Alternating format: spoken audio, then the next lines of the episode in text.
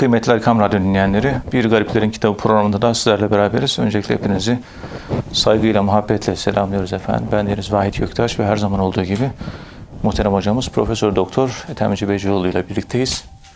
Muhterem hocamız bize erken dönem sufilerin hayat hikayelerinden, biyografilerinden ve hikmet sözlerinden bahsediyorlar. Muhterem hocam yine Cüneydi Bağdadi Hazretleri ile çağdaş olan bir sufi İbn Ata Hazretleri var. Ee, yaşadığı önemli olaylar ve bazı görüşlerden yola çıkarak İbn Ata'nın e, hayatının önemli olduğunu ifade ediyorlar ve erken dönem e, sufilerinden birisi. E, Hallacı Mansur'un en sadık dostlarından birisi olarak nitelendiriliyor ve Kitab-ı Tavasin isimli eseri de gün yüzüne çıkaran kişi olarak biliniyor. Dilerseniz bugün İbn Ata Hazretleri kimdir? E, İbn Ata kimdir? Erken dönem sufilerinden. E, bununla başlayabiliriz muhterem hocam. Buyurun Sayın Hocam. Euzu billahi mineşşeytanirracim. Bismillahirrahmanirrahim. Elhamdülillahi rabbil alamin. Ve salatu ve selamu ala Resulina Muhammedin ve ala alihi ve sahbihi ecmain ve bihi nesta'in. Muhterem dinleyenlerim hepinizi sevgiyle, saygıyla selamlıyorum. Allah sırat-ı müstakimden ayırmasın. Son nefeste kelime-i şehadetle ve gülerek can verebilmeyi hepimize nasip ve müyesser eylesin. Amin. Konumuz İbn Ata. İbn Ata Hicri 3. yüzyılda yaşamış. Selef sufisi. Yani hakiki tasavvufun yaşandığı dönem. Tabi biz hakiki tasavvuf deyince e, daima şunu anlıyoruz. Hakiki tasavvuf şudur. İşte o İbrahim Efendi'nin olanlar dergahı Şeyhi İbrahim Efendi'nin yaptığı tarifler var. Bin bir tane tarif yapmış. Tasavvufun.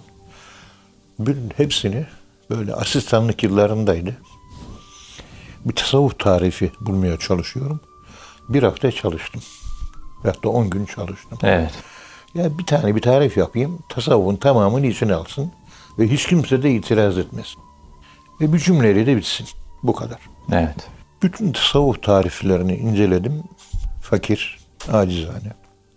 İşte sene 1983'lü yıllar, 84 zamanımızdan 40 sene önce. Vardığım sonuç şu oldu. Kur'an-ı Kerim'i peygamberimizin yaşadığı gibi yaşamaya çalışmaktır. Nokta. Daha başka bir cümle yok. Evet. Var mı itiraz olan? Yok. Yok. Şu ana kadar çıkmadı. Yapılan bütün tasavvuf tarifleri, hangi tarifi yaparsanız yapın, dönüyor peygamberimize, peygamberimizden Kur'an'a, Kur'an'dan Allah'a dayanıyor. Bütün tasavvuf tarifleri. Sonra bir dağ düşünüyorsunuz. Sonradan biraz daha dil mantık ilişkisi açısından böyle bir analoji yapmaya çalıştım kendi kafamdan. Böyle e, bir daha bütüncül, holistik bir yaklaşımla ele almaya çalıştım. Yaptığım tarif ben Ağrı Dağı'nın ve hatta Himalaya Dağı'nın tamamını tarif etmişim. Yani Himalaya Dağı'na çıkana kadar kaç tane tepe aşıyorlar. Oraya çıkan dağcılar anlatıyorlar. En az 30'a yakın dağ var. Bir dağ, iki dağ, üç dağ, üç dağ. Bunu geçtik. En dibinden başlıyorsunuz. Ee, Hindistan platosundan veya Kırgızistan platosundan, Bişkek'ten çıkmaya başlıyorsunuz. Hemen bir dağ var. En yakında gidiş geliş üç gün. En yakını. O da da Himalaya'nın eteklerinin, eteklerinin, eteklerinin etekleri. Etekleri. 30 Evet. tane zirve, zirve, zirve, zirve. Şimdi kolaylık olsun diye Himalaya Dağı'nın tırmanılacak yerin hemen dibe helikopter indiriveriyor. Uçakla Katmandu'ya iniveriyorlar. Tibet'e iniveriyorlar. Bu ta e, Hindistan ve Kırgızistan platolarından başlayarak, Moğolistan platolarından başlayarak yukarı doğru çıkmayı kastediyorum. Bu şekilde yapılan tam oturmuş bir tarif. Hem kavramsal olarak hem de anlam içerik olarak tam yerine oturmuş. Çünkü Kur'an-ı Kerim'de Cenab-ı Allah 58 yerde bize Kur'an-ı Kerim'i yaşarken kendi kafanıza göre değil, kendi aklınızı değil, peygamber aklını referans alın. Ve bu da aklı satmak anlamına gelmez. Şeyh efendiler hayatını inceliyoruz. Mürşidi Kamil. Önümüzde efendime söyleyeyim modelleme yaptığımız model şahsiyet. Hayatını uzaktan inceliyorum, yakından inceliyorum. Peygamberimizin yaşadığı hayatın hemen hemen aynı. Yüzde yüz aynı yaşamak da mümkün değil. O da ayrı bir konu. Ama bakıyorsunuz çok yüksek bir oranda yüzde doksan, yüzde doksan dokuz tıpatıp aynı peygamberimiz yaşadığı hayatı. Onu modellemek peygamberimizi o modellediği için, peygamberimiz de Kur'an-ı Kerim'i modellediği için, Kur'an-ı Kerim de Allah'ın modellediği için ben mürşidi kamilimi modellerim. Evet. Onun için İmam Gazali'nin işaret ettiği gibi Risale-i Kuşeyri'de İmam Kuşeyri'nin anlattığı gibi Kutul Kulüp'te işte Mekki'nin Ebu Talib Mekki'nin anlattığı gibi tek yapılacak iş önünden arkasından gitmiş olduğun mürşidi kamil Kur'an ve sünnete uygun bir tasavvuf yaşıyor mu? Ki buna biz tasavvuf kelimesi bana göre yabancı bir kelime. Peygamberimizin zamanında pek kullanmamış bu. Evet. Takva hayatı.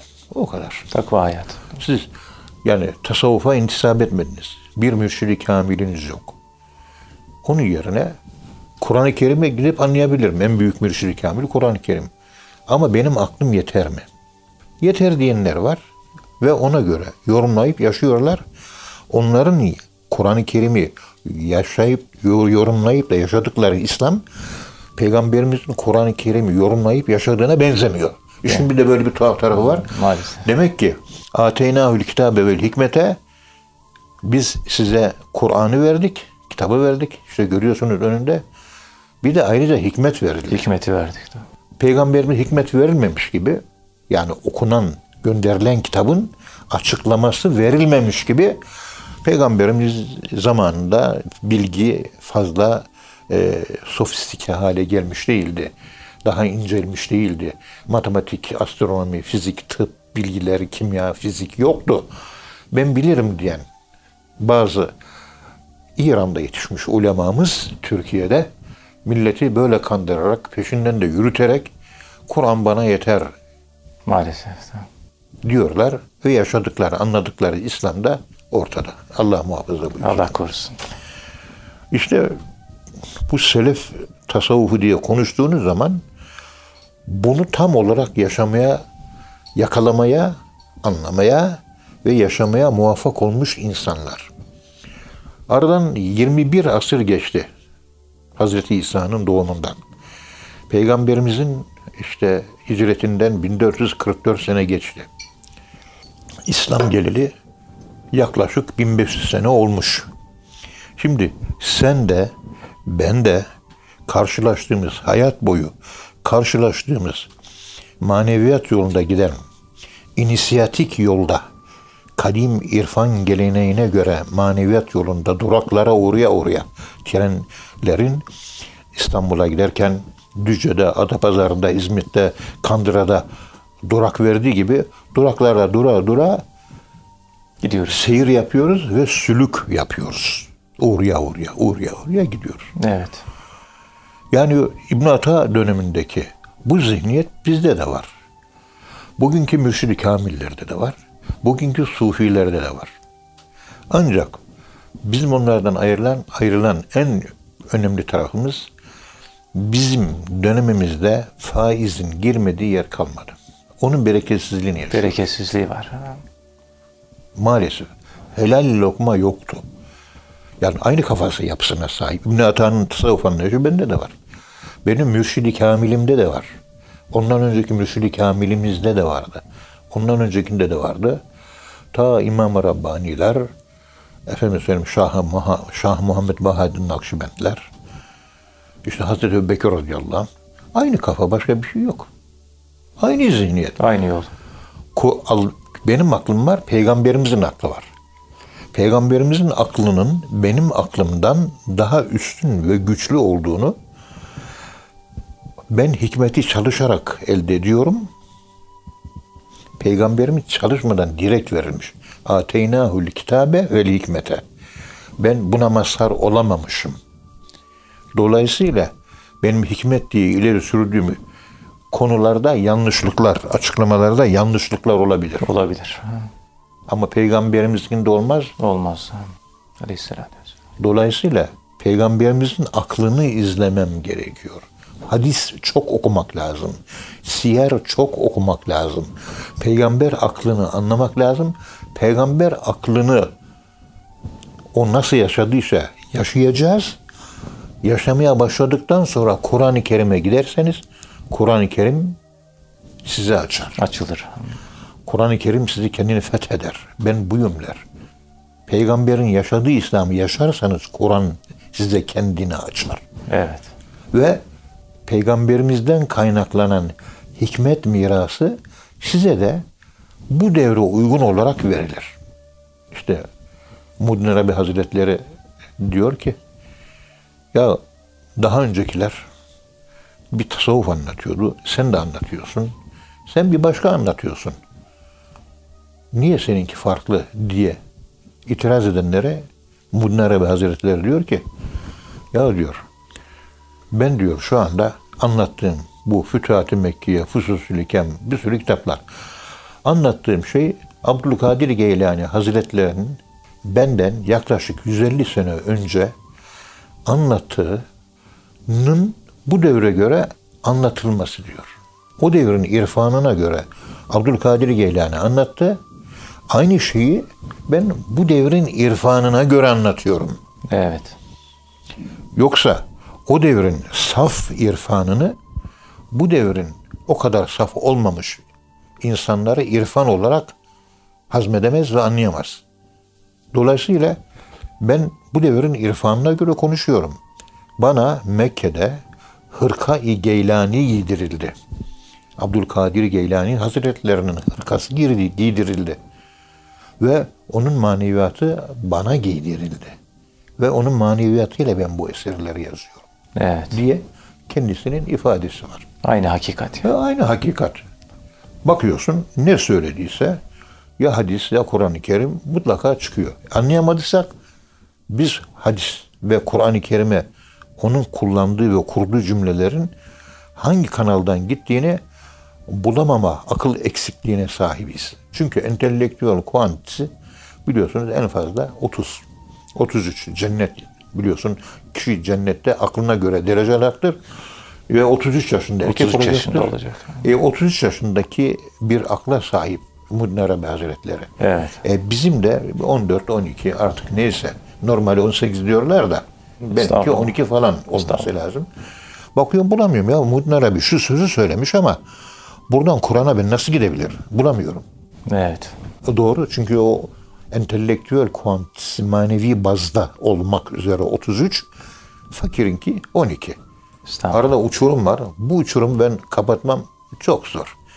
Birinci gerekçesi helal lokma kalmadı artık. Onun için adam yetişmiyor. Yetişmiyor. Bitti. Faiz girdi her yere. Yani İslami finans kurumları dahi yani paramızı yatırırız. Problem yok. O yatırdığımız parada işte nema gelir alırız. Helal mahsuru yok. Ölürsün Allah da ahiret hesap sormaz. Ama ve lakin o sistemi kuran kardeşlerime yahu Yahudinin dünyada kurduğu büyük faizci bir sistem var.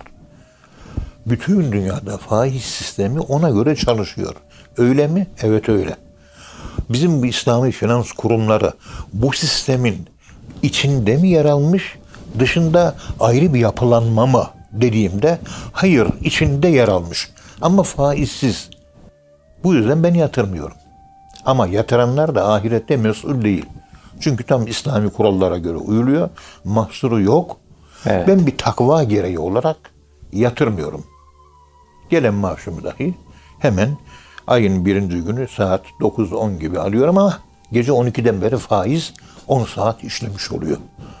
Faiz değil de o faizli sisteme hizmet etmiş oluyorum 10 saatliğine.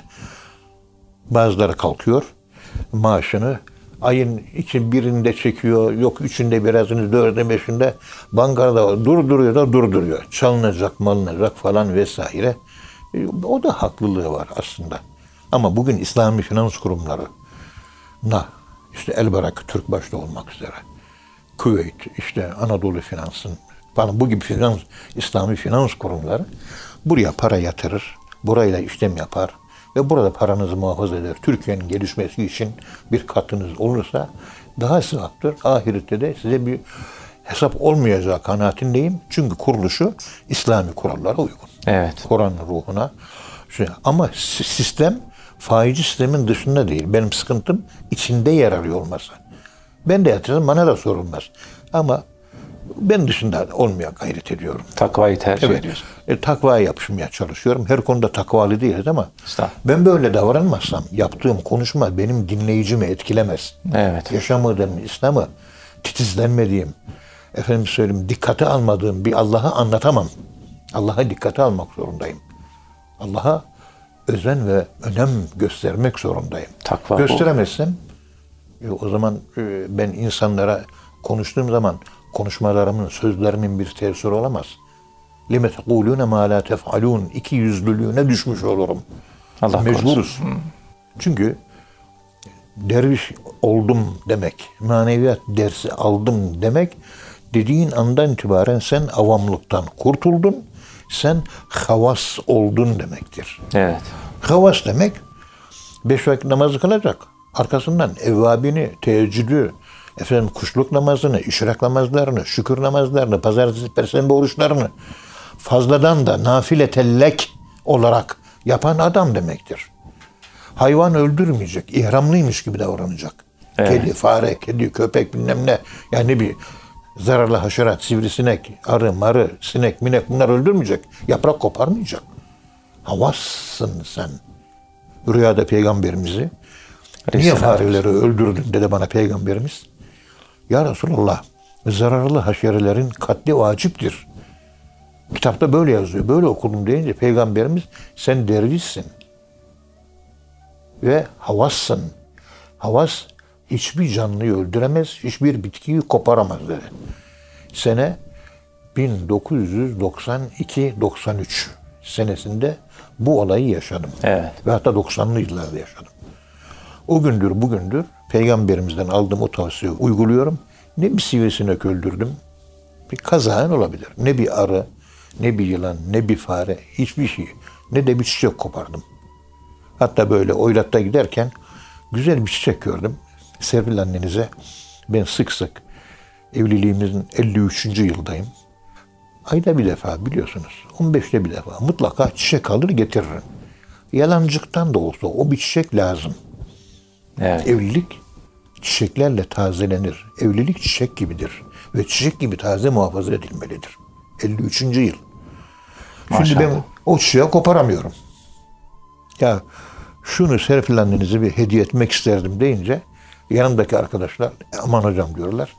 Onlar koparıyorlar. Bunlar koparıyor, size veriyor. E bize veriyor ben de alıp Siz- götürüyorum. Siz de ter, Serpil anneye veriyorsunuz. Serpil Hanım da diyor ki bana ya Ethem Hoca bunu kim koparttı diyor. Benim koparmadım biliyor çünkü. Evet. Yok elhamdülillah. İhramlı olan da bit öldüremez. Şunu yapamaz, bunu yapamaz. İhram yasakları. Hayata saygı. Bir gün Sami Efendi Hazretleri'nin yanına girdim dedi. Musa Efendimiz. Baktım elinin üzerinde bir uçuş böceği, uğur böceği. Küçücük, minnacık. Çok dikkatli bir şekilde, biraz da kendinden geçmiş bir şekilde, murakabeli bir şekilde ona bakıyor diyor. Ben de geldim. Ben de bakmaya başladım. 15-20 dakika baktık o hayvana diyor. Derken hayvan kendiliğinden uçtu gitti diyor. Evet. Bana dedi ki Musa Efendi bu gördüğünüz küçük hayvan var ya küçücük. Biz kainata Allah tarafından halife olarak yaratıldık. Halife olan insandaki hayat sırrı neyse bu küçücük önemsiz gördüğümüz böcekteki hayat sırrı aynı sır dedi. İnsandaki hayat sırrının aynısı bir böcekte uçuş var. böceği, uğur böceğindeki hayat sırrı Ve insandaki hayat sırrı aynı sır ve ortak payda. Evet. Onun için Allah'a itaat, taat li emrillah, şefkat li mahlukatillah. Abdülkadir Geylani Fethur Rabbani'de bu ibareyi çok sık kullanıyor. Kulluğun özeti bundan ibaret. Kulluğun özeti bu.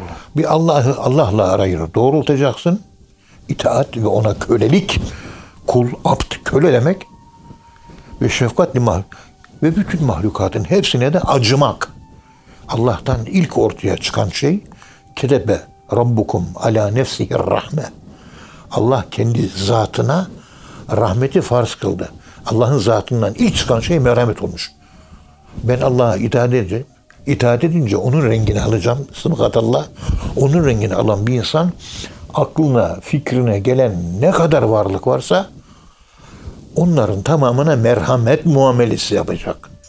Peygamberimizin hakikati Merhamet. merhamet, Er-Rahman ve etrafında Er-Rahim var. Onun etrafında Er-Rauf var. Ama Er-Rahman ilk çıkan isimdir. Yani cinlere, insanlara, mahlukata, hayvanlara, bitkilere, her şeye, eşyaya, canlı cansız bildiğimiz her şeye merhamet. Onun için kapıyı bir derviş pat diye vuramaz. Vuruyorsa merhamet yok demektir. Pencereyi çat diye vuruyor. Merhamet yok demektir. Gördüğü pisliği yerde göre göre almıyorsa merhamet yok demektir. Tam buralara kadar uzanan böyle bir spektrumu var. Anlam açılımı olarak. E, Buralardan geliyor. İşte Peygamberimizin yaşadığı İslam bundan ibaret. Evet. Bunun daha ötesi yok. Rahmet. Dolayısıyla bu İbn Ata'nın yaşadığı tasavvuf bizim yaşadığımız tasavvuftan farklı ama anlayışımız aynı. anlayış. Biz de aynı kanaatteyiz. Evet. Yani e, kulluk tasavvuf değil de ben kulluk diyorum. Peygamberimiz Kur'an'ı referans alarak bir kulluk yaşadı mı? Yaşadı. Allah'ın kuluydu. Eşhedü enne Muhammeden önce abdühü idi. Ondan sonra ve resulühü idi. Önce kuldu. Sonra peygamberdi. Önce peygamber sonra kul değil. Önce kul sonra peygamber. Temel o. Evet. Abd ve kulluk temeli üzerine peygamberlik, evliyalık. Önce kul olacaksın, ondan sonra evliya olacaksın. İbadet olmadan, kulluk olmadan evliyalık Bugün olmuyor. ibadetsizliğinle evliya var. O abuk sabuk melami kılıklı insanlar var. İçki içiyor bilmem ne şeriata aykırı olmaz. Yani ibadetsiz mümkün değil. Yani. Olmaz, mümkün değil. Evet. Allah kul olmadan. İşte yalnız biz de hani buna gayret ediyoruz gücümüze. Ama biz bu devrin bereketi faiz yüzünden kayboldu. Tozu bile bulaşacak diyor Peygamberimiz. Sakınanlara bile tozu bulaşacak. Ya ben emekli ma ikramiyem, şey maaşımı alacağım ay başında. Ayın birinde gidiyorum. Devlet diyor ki bankadan alacaksın diyor.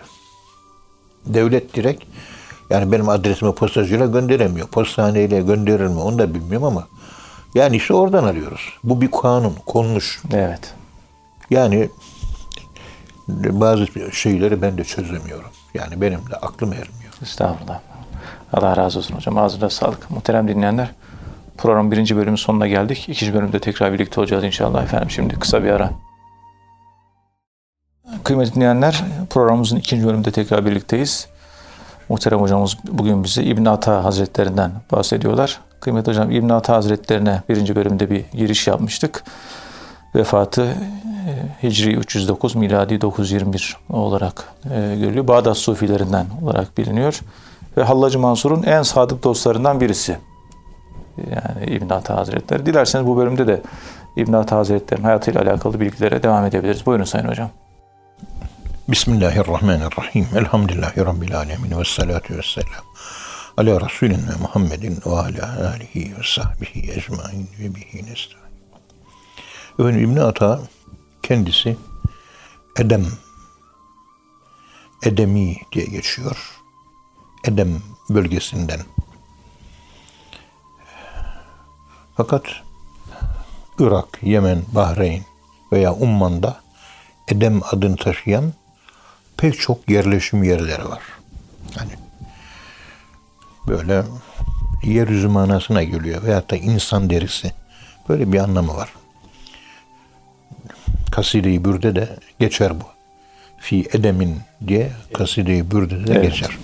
Fakat işin aslı şu ki Suudi Arabistan devletinin bugün bulunduğu o Ceziretül Arap denen yarımada da doğmuştur diyebiliriz. Evet. Bağdat'ta yaşamış. yani. Evet. Lou Massignon, Emir Muizzi gibi araştırmacılar yaşadığı önemli olaylar ve onun bazı görüşlerinden yola çıkarak İbni Ata'nın hayatını üç döneme ayırmışlardır.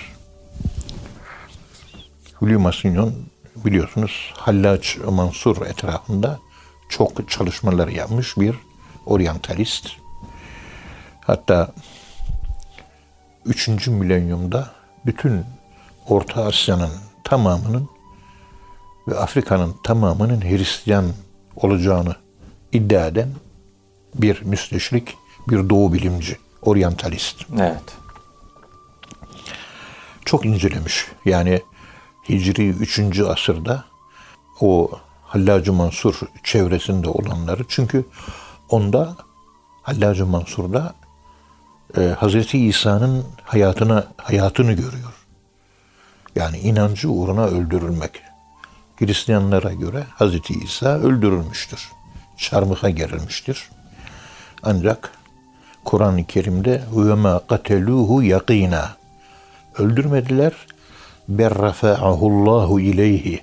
Allah onu kendisine ref etti. Yüksel. Yani semaya. İşte üçüncü, dördüncü kat semada peygamberimiz görüyor. Miraç'ta buluşuyor, selamlaşıyor vesaire. Öldürülmemiştir. Evet. Ahir zamanda da bize göre tekrar dünyayı şereflendirecek ve İslam üzere peygamberimizin dinine uymayı, ona ümmet olmayı da arzu etmiş anlatılanlara göre. Hem peygamber hem de peygamberin ümmeti olmayı arzu ediyor. Öyle bir duası varmış. Evet. Onun için böyle bir ilahi düzenek kurulmuş diye yorumda yapılıyor. Hatta İmam Rabbani mektubatında dört mezhepten peygamberimize en yakın olanı Ebu Hanife Hazretleri olduğu için dört mezhep içinde selef mezhebi sadece Hanefi mezhebi diyor. Diğer üç mezhep selef mezhebi Selef değil. mezhebi değil. Onun için Hanefilik üzerine de amel edecektir diye böyle bir öngörüde bulunuyor mektubatında. Evet. Efendim İbn Ata işte Hallacı Mansur'un etrafında pek çok isim var. İbni Fatik gibi efendim söyleyeyim e, İbn Ata, Şibli falan pek çok Sufi var. Sufi var. Hatta Cüneyd-i Bağdadi e, Hallacı Mansur'u söylediği sözler, yaptığı açıklamalardan dolayı susmasını söylüyor. Yani sana gelen hakikat bize de geliyor. Aynı şey. Bunlar neşredilmez, yayılmaz diyor. Ve meclisinden uzak tutmuştur Cüneyd-i Bağdadi Hazretleri. Evet. Çünkü özel şeyler ehline verilmediği zaman o zaman hakikate ihanet etmiş olursunuz. Bizde pek hakikat falan yok ama bizim de ulaştığımız bazı şeyler var. Anlatmakta zorlandığımız, anlatamadığımız, yarım anladığımız ve anlattığımız halde hiç kimsenin anlamadığını gördüğüm olaylardan hareketle acaba bu zatların ulaşıyor hakikatler nelerdi? Evet. basit bir hakikati.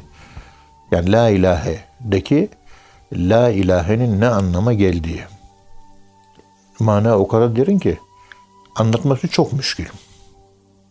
Halbuki herkes yaşıyor. Yaşadığı o hali kimse anlatamıyor. Anlatamıyor. Hep üstünü örtüyorlar.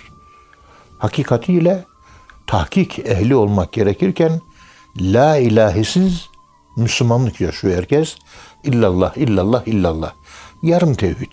Yani Allah var, Allah, Allah, Allah var, Allah, Allah var, Allah var, Allah var. E bir de bunun la ilahesi var.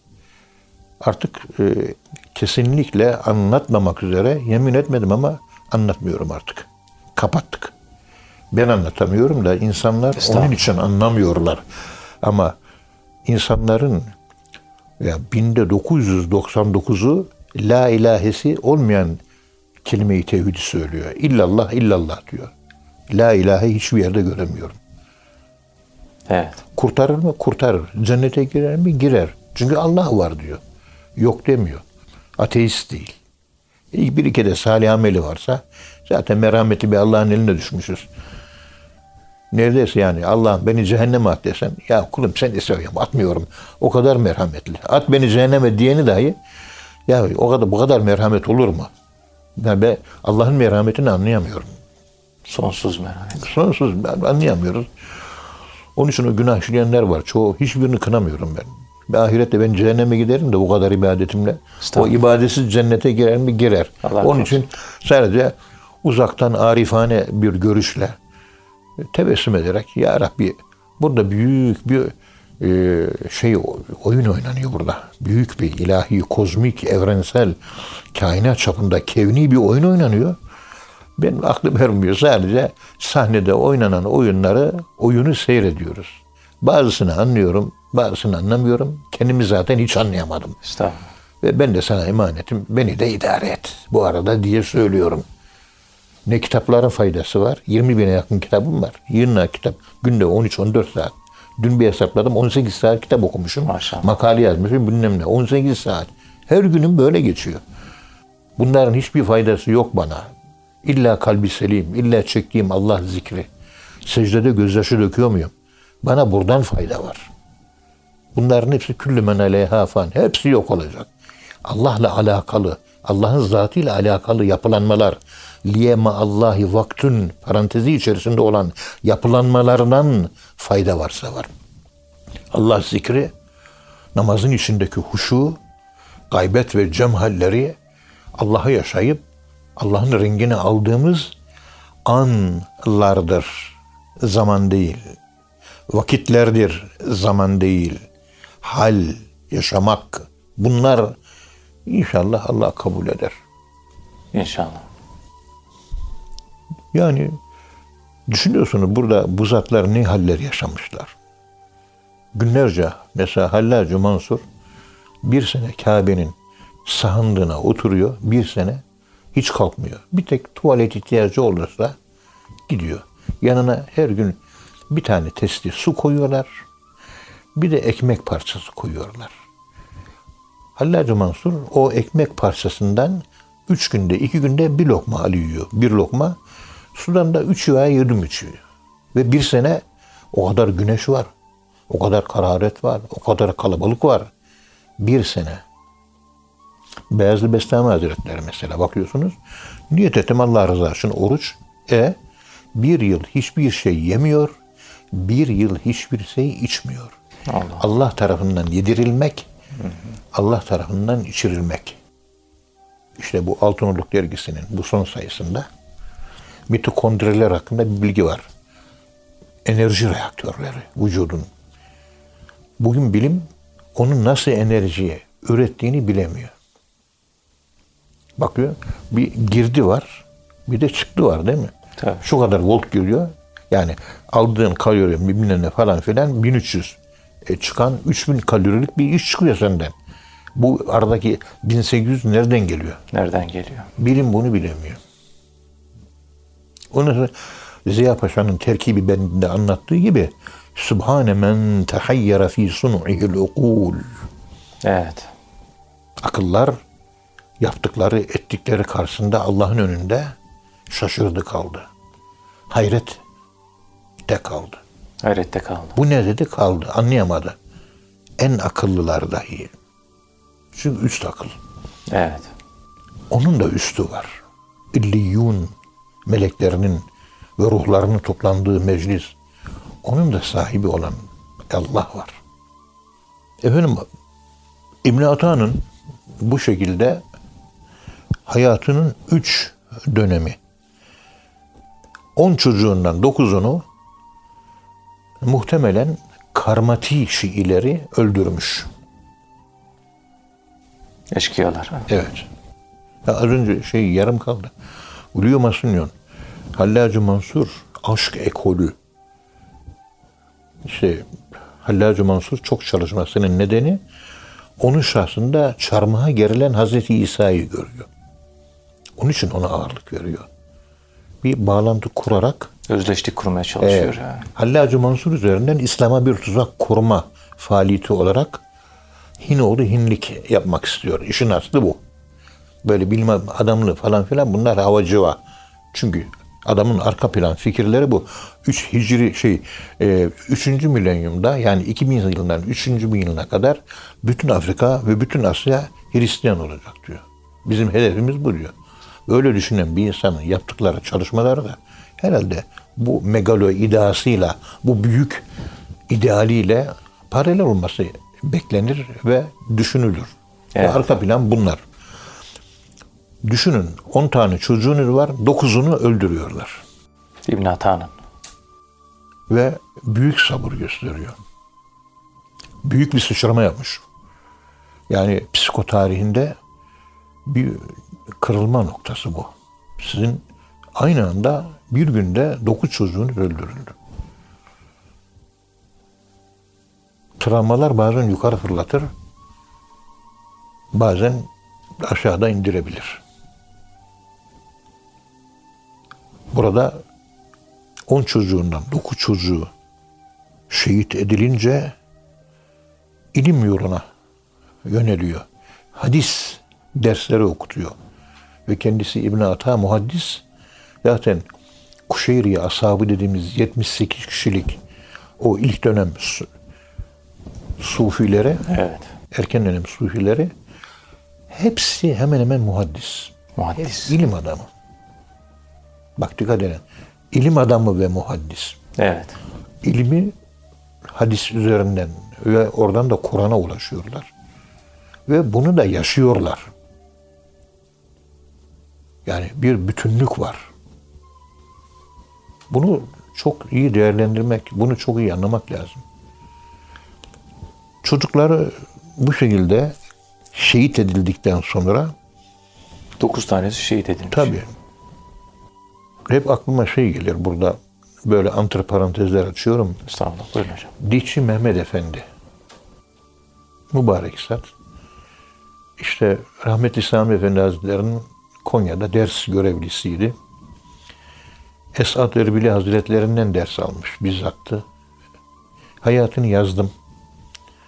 Epey de talep var ama yeniden bastırmam lazım onu. İnşallah. Dişi Mehmet Efendi bir, gün- bir hafta içerisinde kolera rahatsızlığından üç kızını kaybediyor. Bir hafta içinde. Bir hafta içinde. Ve Karamanlı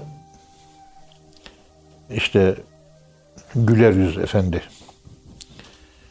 e, Osman Güler. Osman Güler Yüz Efendi Kaşıkçı Ali Rıza Efendi ile beraber başın sağ olsuna gidiyorlar. Gayet sükunet, sakin. Tebessümle karşılıyor. İşte elhamdülillah ala külli hal. Düğün oluyor, elhamdülillah. Ölüm oluyor, yine elhamdülillah. Şer geliyor, elhamdülillah. Hayır geliyor, elhamdülillah. Hazreti Adem ağzında yaratıldığı zaman ilk çıkan kelime elhamdülillah. olmuş. Elhamdülillah. Ve Kur'an-ı Kerim elhamdülillah ile başlıyor. Elhamdülillah Rabbil Alemin ile başlıyor. Ve bir mümin öldüğü zaman ve ahiru davahum enilhamdülillahi Rabbil Alemin. Allah'a elhamdülillah diyerek karşılıyor. Diyerek gideceğiz. Elhamdülillah. Hamd makamı, mahmudiyet makamı. Teheccüd namazıyla alakalı. Kalkmayana bir şey yok. Kalkana var. Evet. Yani buradan hareketle şaşırdık diyor. Yani bayağı metanetli diyor. Kur'an okuduk, dua ettik.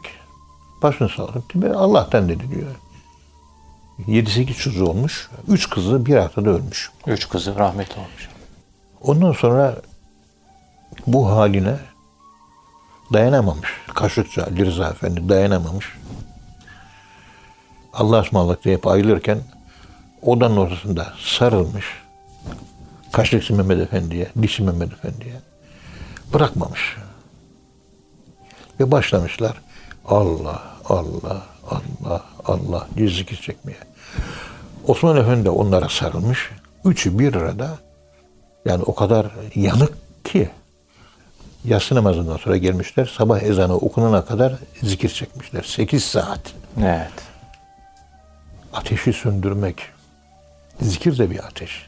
Evlat kaybolmuş. O da bir ateş. Allah'ın ateşi evlat ateşini söndürür. Eğer evlatları putlaştırmadıysanız, putlaş, putlaştırdıysanız, evlatlarınız taptığınız ilah haline geldiyse, o zaman yapacak bir şey yok. Yapacak bir şey yok. İşte dokuz çocuk öldü deyince bunları düşünmek lazım.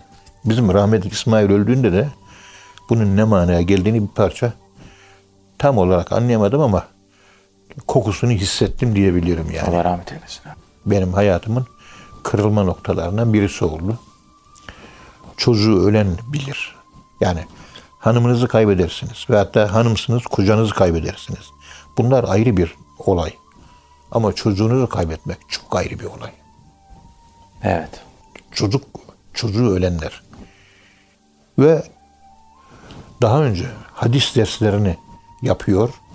Muhaddis, hadis şerhleri, ilim, hadis üzerinden Kur'an tefsirleri çocuklar vefat edince hadis dersleriyle beraber tasavvuf dersleri de yapmaya başlıyor Yani kırılma noktası oluyor. kırılma noktası. Yani e, hikmi, hikemiyata, deruni duyuşa, iç sezgiye, kalbi hayata yönelen hadis dersleri yapmaya başlıyor. Evet. İşte birinci dönem hadis alimi iken ikinci dönem hadis dersleri tasavvufa evriliyor. Yükseliyor. Evet. Hikemiyat üzerine kurulu hadis dersleri veriliyor. İlim terki yok. Ama tasavvuf neşesi giriyor.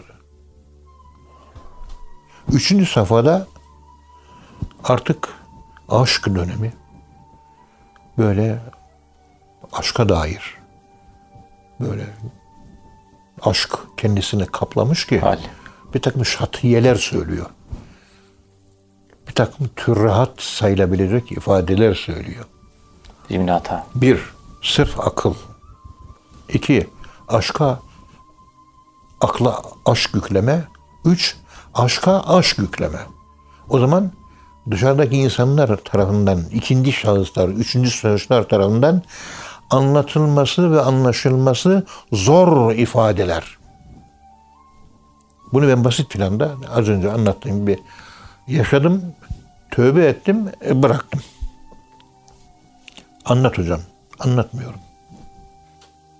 Ve o konuda sosyal medyada tasavvuf kitaplarından çıkarılmış o türden o kadar çok sorular var ki hepsinin çözümü basit fakat anlatılması, cevap verilmesi fitne. Ve hiçbir tasavvuf hocası kalkıp da Cevap vermiyor. cevap veremiyor. Veremiyor. Veren birkaç kişi var. Görüyorum. Cevaplar onlar değil. Çünkü ben bu cevabı yaşayarak öğrendim. Başıma gelmedik bela kalmadı. Tukaka edildim. Yani Hallacı Mansur'un döneminde yaşasam beni de keserlerdi yani. Kapattık biz o kapıyı. Yani avam yaşamak, avam dervişli yaşamaya çalışıyorum. Yani insanlardan, cemaatten kopmamaya, merkezde durmaya çalışıyorum. Oralara savrulunca bilginizle merkezi koruyorsunuz ama e, sizin üzerinizden başkaları anlayamadığı için savur, onları savurtuyorsunuz. En büyük korkum da bu oldu benim. Ben kendim savrulmam. Çizgimden hiçbir zaman ödün vermedim ben şimdi. Ama başkaları yanlış anlayabilir. Başkası anlayamıyor. Evet. Allah beni affetsin. Estağfurullah. Allah beni affetsin. Amin. İbn Ata Hallacı Mansur'un en sadık dostlarından biri. Bakın az önce yine söyledim. İlimle yola çıkıyor.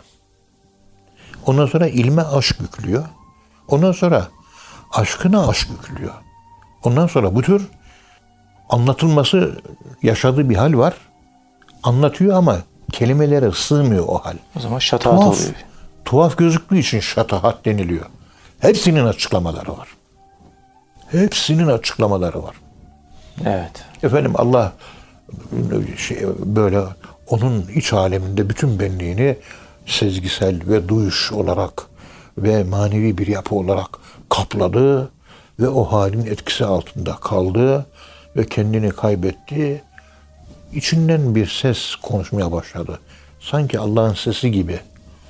Ya bu sözü ancak Allah söyleyebilir. Subhane maazeme şani. Bunu Allah söylese doğru ama bazı söylese yanlış. Beyazıt böyle söyledin. Yanlış söylemişim diyor. Ama böyle bir şey hatırlamıyorum diyor. Ha, akıllı aşmış. Peki o alanda ne oluyor? İşte bizim e, Altınoluk dergisinde iki yıldan beri murakabeyi bunun için anlatmaya çalışıyorum. Murakabe aşkın kontrol altına alınması murakabedik sarhoş diye bir yazı hazırlıyorum. Şu son bitsin, o, o sefer ona gelecek. Kontrollü sarhoşluk. İçi sarhoş, dışı ayık. Murakabe bu. Evet. Tabi bununla bir anlam olarak açılımı çok geniş. Onu da geniş bir zamanda İnşallah. inşallah yazacağız, anlatmaya çalışacağız. Çünkü ince konular böyle Tabii, boğulmamak lazım. Hassas. Allah da yardımcımız olsun. Amin. Amin inşallah. Hallacı Mansur'un İbn Ata en yakın arkadaşlarından. Yani aşkta aşkı yaşamış. Yani ilimde aşkı yaşamak ayrı bir olay. O ilimdeki aşkta aşkı yaşamak ayrı bir olay.